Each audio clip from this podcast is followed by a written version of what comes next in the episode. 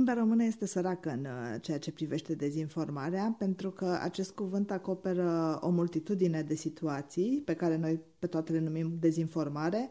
Engleza este mai generoasă de această dată și are trei cuvinte pentru a descrie fiecare dintre aceste situații crește așa o îngrijorare în uh, rândul publicului. Chiar uh, citeam un articol din The Guardian uh, de curând care titra foarte mare că 85% dintre oameni sunt îngrijorați de impactul dezinformării online. Fie că ne place sau nu, trăim o mare parte din viață conectați la lumea digitală. Socializăm, căutăm informații, ne distrăm, comunicăm și lăsăm zi de zi în urma noastră amprente digitale. Viețile noastre sunt influențate de ceea ce se întâmplă în lumea digitală și de felul în care folosim media. E un tip de interacțiune pentru care școala ne-a pregătit prea puțin sau deloc. Influencer, manipulare, propagandă, clickbait, binge-watching, selfie, drepturi digitale sunt concepte, teme și idei prea puțin predate în școli. La Amprenta Digitală vorbesc despre toate aceste lucruri Nicoleta Fotiade, specialistă în comunicare și educație media, și Anca Velicu, cercetătoare în domeniul sociologiei media și trainer într-un podcast de educație media care se adresează tinerilor, părinților și profesorilor.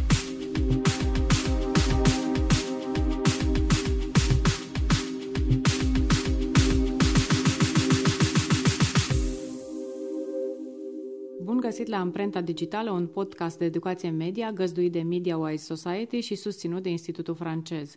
Suntem Nicoleta Fotiade și Anca Velicu și vorbim despre media și cum ne influențează ele viața. Astăzi vom vorbi despre dezinformare, un termen care din 2016 a devenit tot mai prezent în spațiul public românesc, dar și internațional.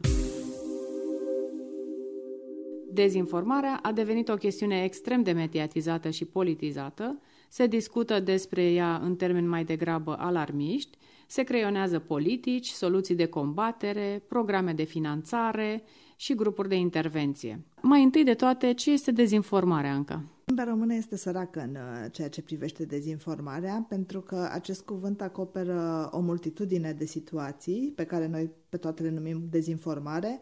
Engleza este mai generoasă de această dată și are trei cuvinte pentru a descrie fiecare dintre aceste situații.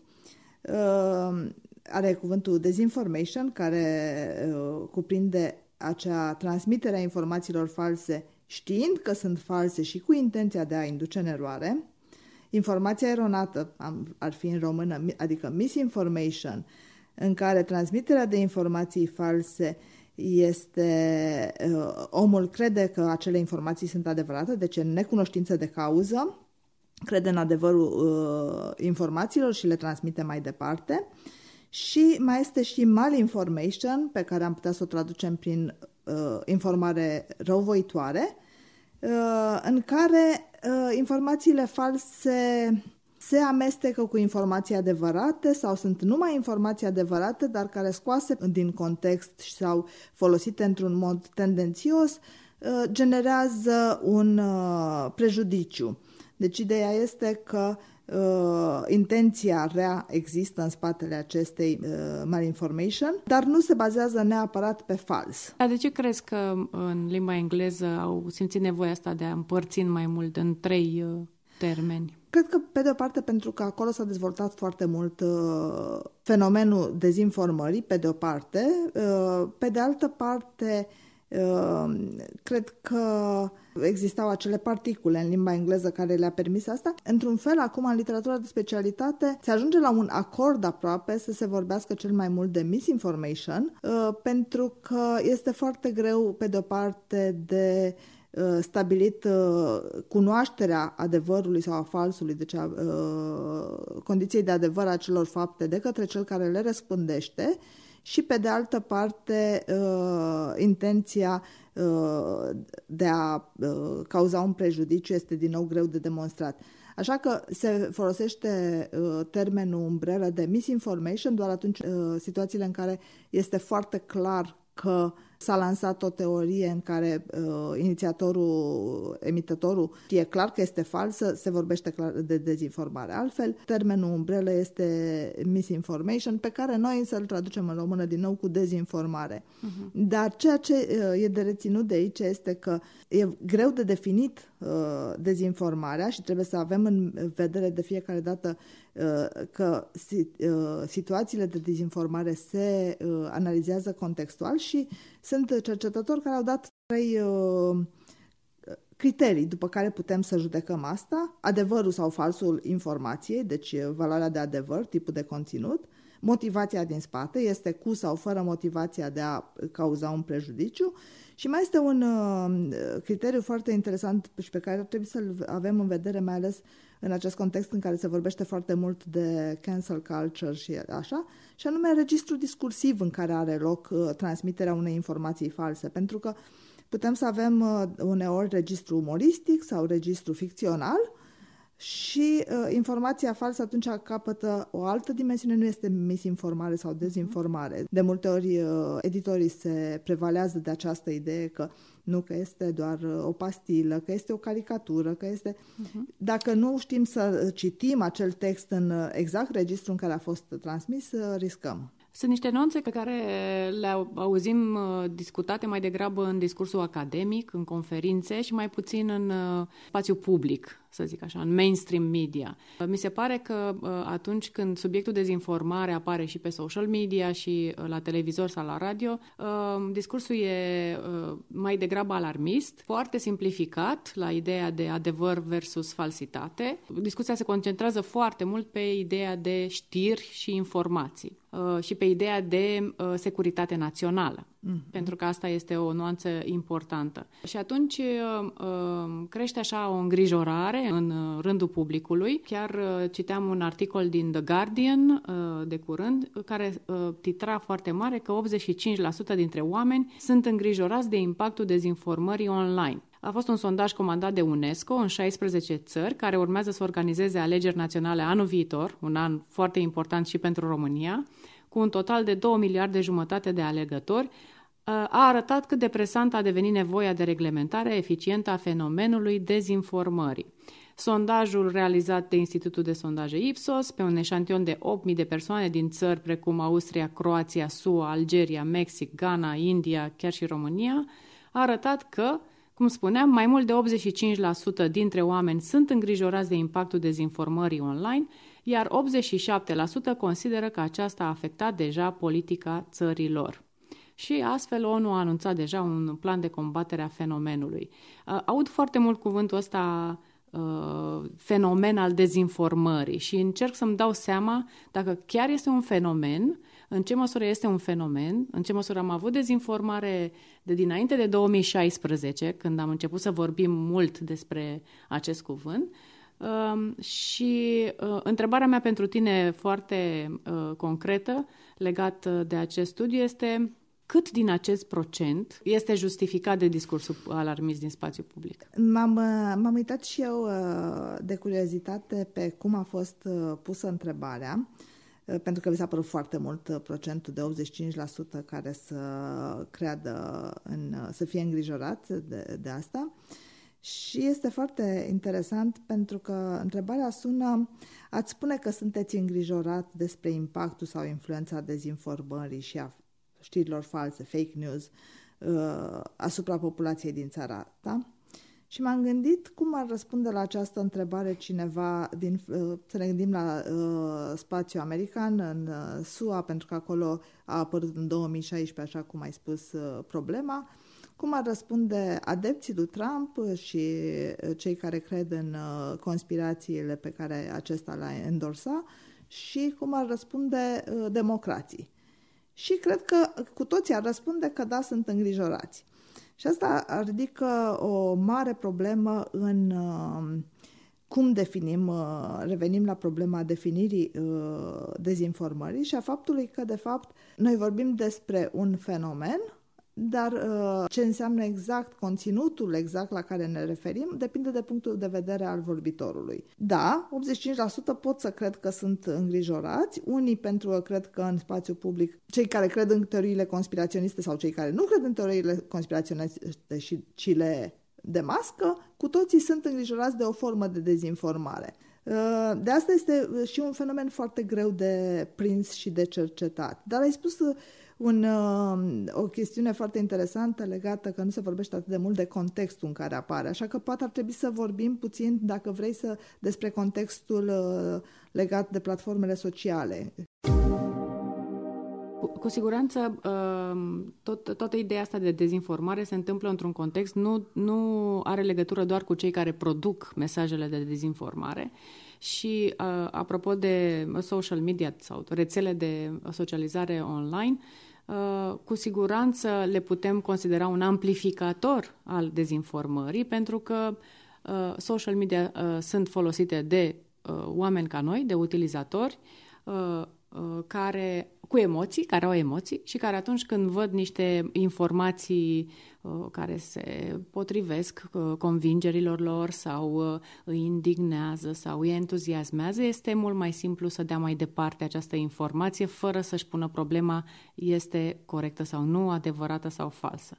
După aceea, tot pe social media au apărut această uh, castă să-i spun, a influencerilor, nu? Uh-huh. Sau creatori de conținut, Uh, de diverse tipuri uh, care um, uh, își cresc așa o comunitate de, de fani în jurul lor și unii dintre acești influenceri um, participă activ la promovarea unor idei false cu adevărat. Nu? E de ajuns să ne uităm în ce s-a întâmplat în pandemie, în România, la noi, uh-huh. ce s-a întâmplat odată ce a izbunit războiul în Ucraina și așa mai departe.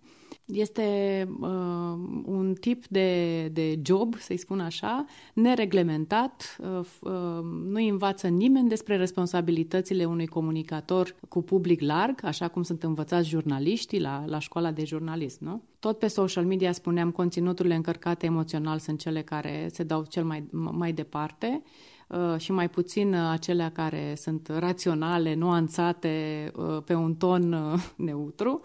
Uh, iar algoritmii se folosesc de asta, se folosesc de interacțiunea noastră cu social media și scopul algoritmilor e să aducă profit platformelor. Nu? E mai puțin uh, uh, să prov- promoveze solidaritatea și uh, să susțină democrația. Nu? Deși nu-i așa, Anca? Am văzut uh, o știre de curând despre chestia asta. Cumva venea o reglementare către platformele sociale să-și regândească algoritmii în ideea asta de... Uh, Digital Service Act al... Uh, Digital Service Act spune asta, da, nu? Da, okay. da, al Uniunii Europene, care da, s-a lansat anul acesta. Spuneam că uh, utilizatorii media sunt foarte importanți în tot acest uh, ecosistem media în care dezinformarea înflorește sau nu. Pentru că ei contribuie la rostogolirea informațiilor, uh-huh. iar cei care produc uh, mesaje uh, de dezinformare, acum mă gândeam uh-huh. la ce ai mhm. spus tu, că vorbim de mesaje care sunt uh, dezinformează cu intenție, uh-huh. cu intenția de a manipula, probabil, uh, și mesaje care dezinformează fără intenție, dar uh, ele se rostogolesc. Uh, și uh, uh, de multe ori utilizatorii care dau mai departe aceste informații n-au exercițiu uh, analizei, ale evaluării și la autoevaluării acestor, acestor mesaje, plus că mm, mă întreb câți dintre utilizatorii care sunt pe social media în toată lumea asta au auzit, de exemplu, de distorsiunea de confirmare. Este un, o chestiune care ține de psihicul uman. Este o, o tendință, da, a, mersi. Da, a, a psihologică uh, care face cognitivă, ca... da. Exact. Tendința de a selecta și procesa doar acele informații cu care suntem familiarizați uh-huh. și care ne, ne convin nouă. Uh-huh. Și atunci întrebarea de control ar fi uh, am eu o intuiție atât de bună, să mă simt confortabil cu aceste fapte, cât de confortabil sunt eu cu aceste fapte uh-huh. și abordări familiare.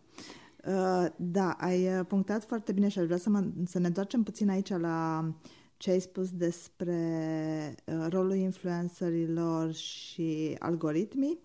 Uh, pentru că este ceea ce face diferența între uh, răspândirea dezinformării în epoca platformelor de social media și răspândirea dezinformării sau a știrilor false sau a zvonurilor, cum erau numite în trecut, uh, în absența acestor noi tehnologii.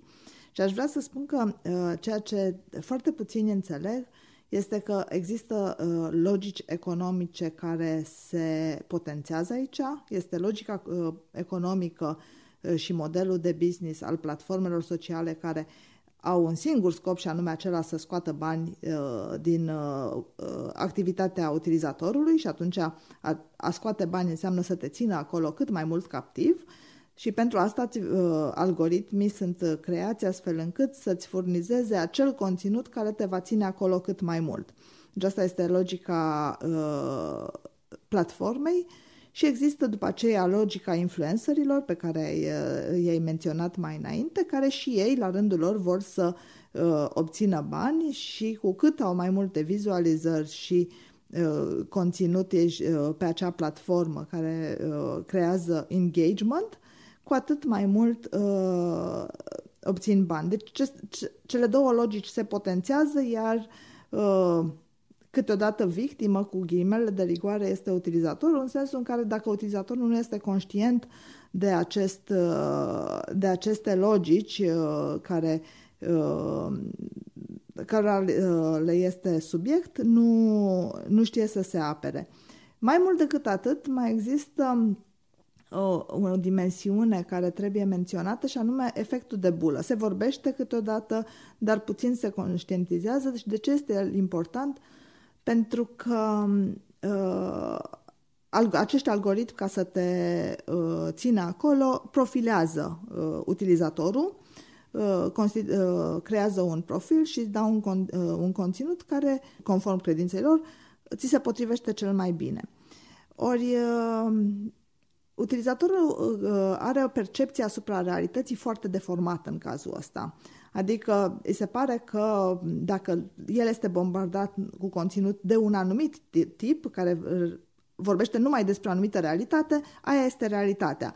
Uh, m-a mirat câteodată auzind pe cineva spunând, ai văzut că acum au început să fie la modă uh, modelele mai plinuțe, nu mai este acea nebunie cu modelele uh, uh, slabe, uh, chiar XXL. Uh, și uh, când am întrebat dacă cum ai aflat uh, chestiunea asta, știam că a fost acea dezbatere despre anorexie și despre problemele de sănătate uh, fizică și mentală și uh, influența negativă pe care o are asupra tinerii generații, dar totuși nu s-a ajuns la uh, asta. Și am, spus, păi, am văzut numai filmulețe cu așa ceva. Într-adevăr, dar știi că tu vezi filmulețele la care te uiți, adică în momentul în care tu te uiți la două filmulețe de același tip, acel tip de filmulețe ți se va uh, oferi.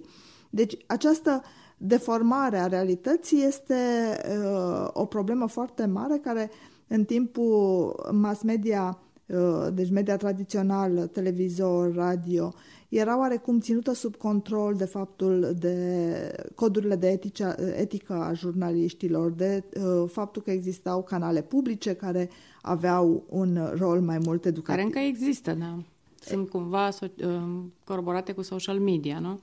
Um, despre uh, echo chamber sau uh, uh-huh. bulele de informație ne-am propus să vorbim într-un uh, episod uh, viitor uh, și probabil că o să vorbim și despre această cercetare imensă uh, făcută cu, împreună cu Facebook, care uh, spune că uh, Ehm, bulele de informație n-ar avea uh, un impact atât de mare pe uh, opiniile polar, polarizatoare. Sunt foarte curioasă să, să citesc și o cercetare, n-am apucat să o citesc, uh-huh. dar mi se pare foarte interesant pentru că până acum noi toți am crezut că bulele de informație uh, contribuie foarte mult la polarizarea discursului. Se pare că această cercetare vine să ne spună că nu e așa. Am vorbit despre cum uh, amplifică uh, internetul și mai ales rețelele de socializare socializare online, forme ale dezinformării, să le spunem așa. Am vorbit despre uh, rolul utilizatorilor acestor uh, rețele de socializare.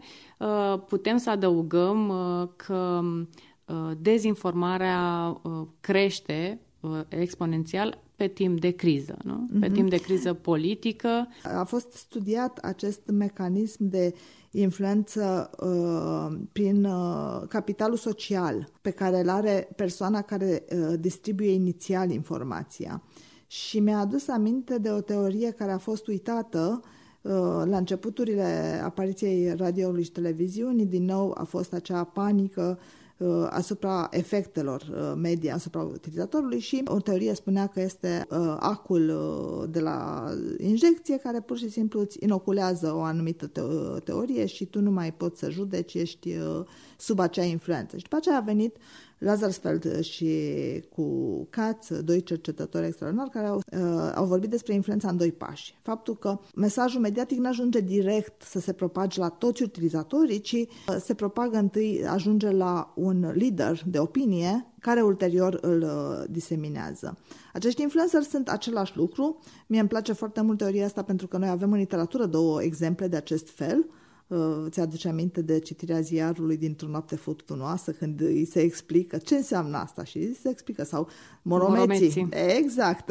Modul în care liderul grupului explică tuturor ce înseamnă acel lucru. Ei, într-un fel, acest mecanism a fost luat în considerare de la început și propaganda care înainte era cumva de la un centru către toată lumea în masă, acum a devenit foarte segmentată, cu mesaje țintite, atomizată și fiecărui uh, astfel de lider uh, îi se va uh, trimite genul de informație care va avea cel mai mare șanse să prindă la el și să fie distribuită. Așa a funcționat, uh, se pare, campania electorală a lui Trump sau uh, uh-huh Uh, cea din uh, Brexit. Uh, de altfel, așa a funcționat și campania electorală pentru Obama, doar că pe ideea de democrație și de uh, a promova un candidat democrat. Uh, uh, ai vorbit deja de Ideea asta de a dezminți dezinformarea se numește în engleză debunking, uh-huh. nu? să încerci să corectezi dezinformarea. Genul acesta de soluție nu anulează întotdeauna efectele dezinformării, din păcate. Se numește, fenomenul acesta se numește efectul de influență continuă, adică dezinformarea s-a produs și e foarte greu să o corectezi, uh, are foarte multe uh, provocări. Uh-huh. Uh, pe de o parte, e foarte greu, e dificil, e nevoie de timp, de disponibilitate disponibilitate, de expertiză să stabilești ce este informație corectă și ce nu, um, în special în context politic. Ce, ce e adevărat pentru cineva poate fi fals pentru altcineva, nu? Uh, este puțin probabil că verificările de fapte vor ajunge la toți cei, toți cei care au fost expuși la dezinformarea inițială exact. Uh, și atunci când ajunge uneori Uh, e chiar dificil să convingă oamenii să creadă în verificarea de fapte și aici intervine acea distorsiune de confirmare, uh-huh. cred ce vreau să cred. Nu? Uh, și uh, de multe ori uh, intervențiile acestea eficiente sunt greu de extins la nivelul populației. Uh, fake news, care a fost, by the way, cuvântul anului în 2016 declarat de, sau 2017 de Uh, dicționarul Collins și în Orice nu-i convenea lui Trump era fake news, nu? Exact. Dacă eu spun că ceva e fake news, îți spun ție că e fake news, asta nu înseamnă nimic. Problema Correct. este când acest, uh, această etichetă este pusă de către un om în putere care va institui o realitate, o realitate alternativă uh, celei pe care poate să o arate media sau uh, pur și simplu a spune că e fake news din partea lui Trump sau unei instituții media sau cuiva care are putere, instituie acea realitate. Deci este ca... o, o chestiune de credibilitate, de legitimitate până la urmă. E foarte importantă treaba asta, nu? Cine spune lucrul ăla? Uh, legitimitatea este folosit în momentul ăsta chiar pe dos decât, uh, da, adică, decât da, înțelegem da. noi legitimitatea în da, mod normal. Da. Dar da, faptul că etichetează astfel creează un univers paralel, o realitate alternativă și atunci uh, asta este acea celebră societate post-truth, post-adevăr. Um, e întrebarea asta. De ce cred oamenii în, în, în știri false? De ce, de ce cred oamenii în știri despre care știu că ar putea fi false? Atenție, e o nuanță. Și aici a, a, aș vrea să spun uh, uh, cum să zic, să, să insist pe ideea că folosirea media nu este în niciun caz una rațională. Uh-huh. Este uh, ceea ce decidem să credem are de-a face foarte mult cu fantezia noastră, fanteziile noastre, emoțiile noastre, dorințele noastre, la fel de mult cât are de a face cu gândirea noastră critică sau aș cu spune, calculul rațional. Nu? Aș spune chiar cu universul de valori, cu uh, contextul social în care suntem, pentru că dacă trăim într-un mediu care crede anumite uh, teorii, în mod cert vom avea o anumită interacțiune cu acel mediu. Da, deci este un fenomen foarte complex, social, psihologic și în niciun caz rațional. În orice caz, e, e prea puțin probabil ca expunerea la știri false, să le zicem, sau la dezinformare să fie ușor înlăturată cu o doză bună de fapte nu? De, de, uh, sau de forța argumentelor raționale. Și atunci noi la MediaWise, de exemplu, facem exerciții de analiză și de autoevaluare a acestor emoții și dorințe și convingeri pe care le aducem în joc atunci când uh, ne informăm sau uh, socializăm uh, cu alții sau ne dăm cu părerea despre un subiect sau altul pe, pe social media. Sunt practic niște uh, exerciții de conștientizare a propriilor noastre prejudecăți și moduri stereotipe de a privi lumea, de a percepe lumea din jurul nostru. Nu? E foarte important acest exercițiu și noi spunem că ar trebui să înceapă Uh, încă de la grădiniță, evident, pe niște conținuturi familiare copiilor uh-huh. de la grădiniță sau de la școala primară. E un exercițiu care se dezvoltă în timp, are nevoie de timp și de disponibilitatea oamenilor uh, pentru a, a fi internalizat. Uh, acum, revenind un pic în, uh, în contextul nostru în care uh, educația media abia pornește, deși uh, există un program de educație media care s-a dezvoltat timp de 20 de ani în România, dar uh, impactul lui nu a fost atât de mare, neavând suportul instituțiilor statului. Uh, Uh, revenind în situația în care utilizatorii n-au avut parte de educație media, așa cum au avut parte de uh, limba și literatura română, matematică, fizică, chimie și așa mai departe, uh, putem să dăm niște sfaturi atunci când intrăm în, în contact cu social media. Și una ar fi legat de frica aceasta de dezinformare, apropo de procentul uh-huh. acela mare de 85%, primul sfat ar fi să, fără panică ok, am văzut o știre care ne, ne îngrijorează, ba chiar ne indignează, hai să vedem de unde vine informația asta, uh, uh, cine are interesul ca informația asta să fie dată mai departe, uh, este adevărată, sunt mai multe surse care, care vorbesc despre informația asta și așa mai departe. Apoi e important să înțelegem cât de mult contează informația asta pentru noi, pentru că evident notăm într-o mare de informații, dar nu toate contează la fel de mult pentru noi. Uh-huh. Nu? Și atunci, cu siguranță, dăm mai, ar trebui să dăm mai multă uh, atenție acelor informații care contează. Uh, deci, autoreflexia este, este foarte importantă în tot acest proces. Uh, noi, ca oameni, tindem să fim conflictuali și uh, dezinformarea, care este o formă de manipulare, dezinformarea aceea cu intenția de a mhm. înșela uh-huh. publicul, se bazează foarte mult pe acest aspect al nostru, pe aspectul conflictual al naturii umane. Uh, și atunci, uh, în, în educația media, empatia și obiceiul de a asculta pe celălalt și de a reflecta este foarte important. Pentru că genul acesta de educație lips, cam lipsește din școlile noastre. Uh, cred că lipsește cu desăvârșire. Ce uh, spun foarte multe studii este că uh, această apetență pentru a crede dezinformarea este, contează foarte mult în unde ești pe scara de de teorii pe care le crezi, pentru că oameni care sunt foarte convinși de teorii conspiraționiste sunt aproape pierduți în genul ăsta de abordare. Nimic nu-i convinge, din contră, au o rezistență la orice fact-checking și găsesc uh, niște explicații alternative pentru orice uh, îi dezminte, pentru că ei cred de fapt în acea agenda ascunsă. De altfel, sunt uh, cercetări în Statele Unite care arată că cei care cred în teoriile conspirației au o anumită viziune asupra lumii uh, exact. și cred în ideea asta că un grup de oameni bogați, uh, da, o cultă mondială, ne conduc uh, spre mm-hmm. dezbinare și mm-hmm. așa mai departe și atunci toate informațiile care vin cu această tentă de ocult uh-huh. prind. Exact. E normal să prind. Uh, sper că vom face un episod despre acesta pentru că este foarte interesant. Despre cu, subiectul despre teoriei conspirațiilor, teoriilor cu conspirațiilor, cu atât mai mult cu cât uh, au fost studii care au arătat că uh, acea nevoie de gândire critică pe care, uh, pentru care predează educația media poate la extrem să ajungă la uh, teoriile conspirației, adică oamenii care merg cu acest criticism foarte uh, departe pot să cadă în această uh, credință a, în teoriile conspirației și atunci s-a făcut diferența între criticism și uh, criticism sănătos. Spuneam că acest mod de a acționa prin media literacy, prin, uh, prin educație media, este asupra utilizatorului. Există însă și alte nivele la care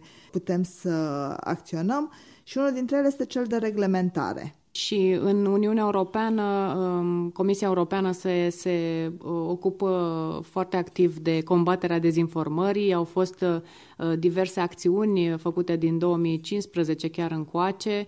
Uh, există un um, cadru de politici care să combată amenințările hibride, așa le spune. Uh-huh. Există un uh, high level expert group, deci un grup de experți care Uh, se uită la dezinformare și la știrile false și dau uh, diverse recomandări, există un cod de practici de combatere a dezinformării și există și un grup de academici care au scris un articol, au cercetat toate aceste politici, comunicări, recomandări și așa mai departe, din 2018 până, până în prezent și care critică într-un fel uh, toate aceste politici. Ei spun așa că Constatările noastre sugerează că politica UE împotriva dezinformării se bazează pe două logici opuse care coexistă și concurează. Prima este securitizarea, care înțelege această problemă ca pe o amenințare la adresa democrației, care legitimează luarea de decizii excepționale din perspectiva puterii dure și cea de-a doua se bazează pe autoreglementarea și voluntarismul platformelor digitale cu o orientare clară către recomandări și o intervenție minimă. Uh, din nou, este un subiect foarte interesant de discutat uh, în episoade viitoare. Uh, cu siguranță reglementarea este necesară, mai ales pe partea de platforme digitale sociale. Noi ne-am propus ca în fiecare episod să aducem și câte o știre din lumea media, nu? Și Astăzi uh, ne-am oprit la un subiect uh, foarte interesant și important pentru uh, protecția datelor, uh, drepturilor digitale și a datelor personale online. Este vorba de o știre uh, care ne anunță că o uh, asociație, o organizație non-profit nu din Austria dă în judecată Meta pe motiv că uh, Meta fiind uh, uh, compania, compania mare, mamă, a, de, care uh, deține Facebook, Instagram, WhatsApp nu? și alte platforme foarte cunoscute nouă. Ei bine, această uh, organizație spune că prin faptul că uh, Meta cere bani uh, uh, pe un abonament anual uh, cu condiția să nu primim uh, publicitate, să nu ne fie folosite datele personale uh-huh. pentru publicitate, Uh, este, este ilegal. Ce spun oamenii ăștia e că prin uh, crearea unui sentiment de urgență, Meta îi împinge pe consumator să facă o alegere pe care poate că nu doresc să o ia. Uh-huh. În plus, mulți consumatori cred probabil că optând pentru abonamentul cu plată, așa cum este el prezentat, obțin, o opți- uh, obțin acea opțiune favorabilă vieții priva- private, care implică mai puțină urmărire și profilare. De fapt, este probabil ca utilizatorii să continue să li se colecteze datele, și să li se utilizeze datele cu caracter personal, dar în alte scopuri decât cele publicitare. Cum au fost, nu? Scopuri fiind, de exemplu, cele electorale, nu? Uh, acolo Cambridge încă este, Analytica. Nu, acolo încă este scop uh, publicitar, adică în Cambridge ah. Analytica au fost Corect. bombardați cu reclame de acest uh, tip, uh, dar uh, colectarea de date foarte mare și profilarea ajută acele algoritmi de care vorbeam mai înainte. Adică uh, această, acest mod de a hrăni algoritmii care ulterior vor aduce bani uh, este, este tot acolo. Nu mi este foarte clar dacă uh, faptul că nu li se furnizează reclame utilizatorilor înseamnă și că datele lor nu sunt date către uh, acele terțe părți despre care se tot vorbește. Uh, nu, nu s-a vorbit uh, despre asta. Mi se pare interesant pentru că acum câțiva ani am uh, făcut o cercetare pentru un comentariu general la Declarația Drepturilor Copilului și s-a numit comentariu general pentru drepturile copilului în epoca digitală. Și pentru asta am vorbit cu foarte mulți adolescenți din România, au fost intervievați adolescenți și copii din to- foarte multe țări. Și m-a surprins modul în care uh, adolescenții erau, uh, naturalizau această idee că este normal ca să accepti termenii și condițiile Facebook, dacă vrei să fii acolo și Facebook nu face niciun fel de abuz uh, dacă uh, ești uh, dacă te forțează să faci asta, pentru că e vorba de alegerea ta. Ori ceea ce spun cercetătorii și de asemenea decidenții europeni este că nu, nu este normal.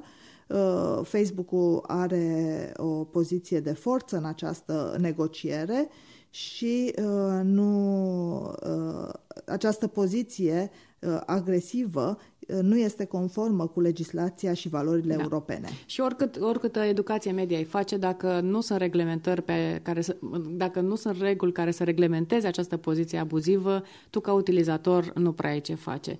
Anca, din păcate, cred că trebuie să ne oprim aici. Uh, prea puțin timp pentru un subiect uh, așa de complex. Uh, îl vom relua și în alte episoade, așa cum am promis. Uh, nu uita să ne trimiți întrebările tale uh, pe pagina de Facebook, iată, a Asociației Media Way Society, iar noi le vom lua în seamă în discuțiile noastre ulterioare. Vă mulțumim pentru atenție și uh, la revedere! La revedere!